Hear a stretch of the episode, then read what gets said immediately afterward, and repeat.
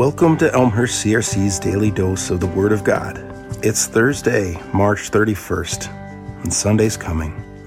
This is Kyle Olson, and I'll be reading from Philippians 3, verses 4b through 7.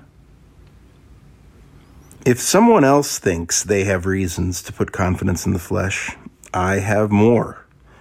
Circumcised on the eighth day, guess we got to keep talking about this of the people of Israel, of the tribe of Benjamin, a Hebrew of Hebrews, in regard to the law, a Pharisee, as for zeal, persecuting the church, as for righteousness based on the law, faultless.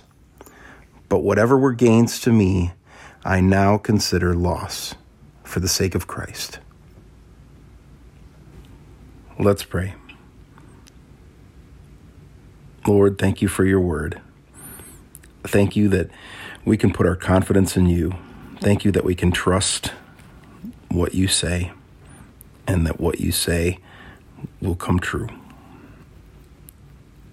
Help us to put less confidence in our abilities, less pride in our accomplishments, and to turn it towards you. In your name, amen.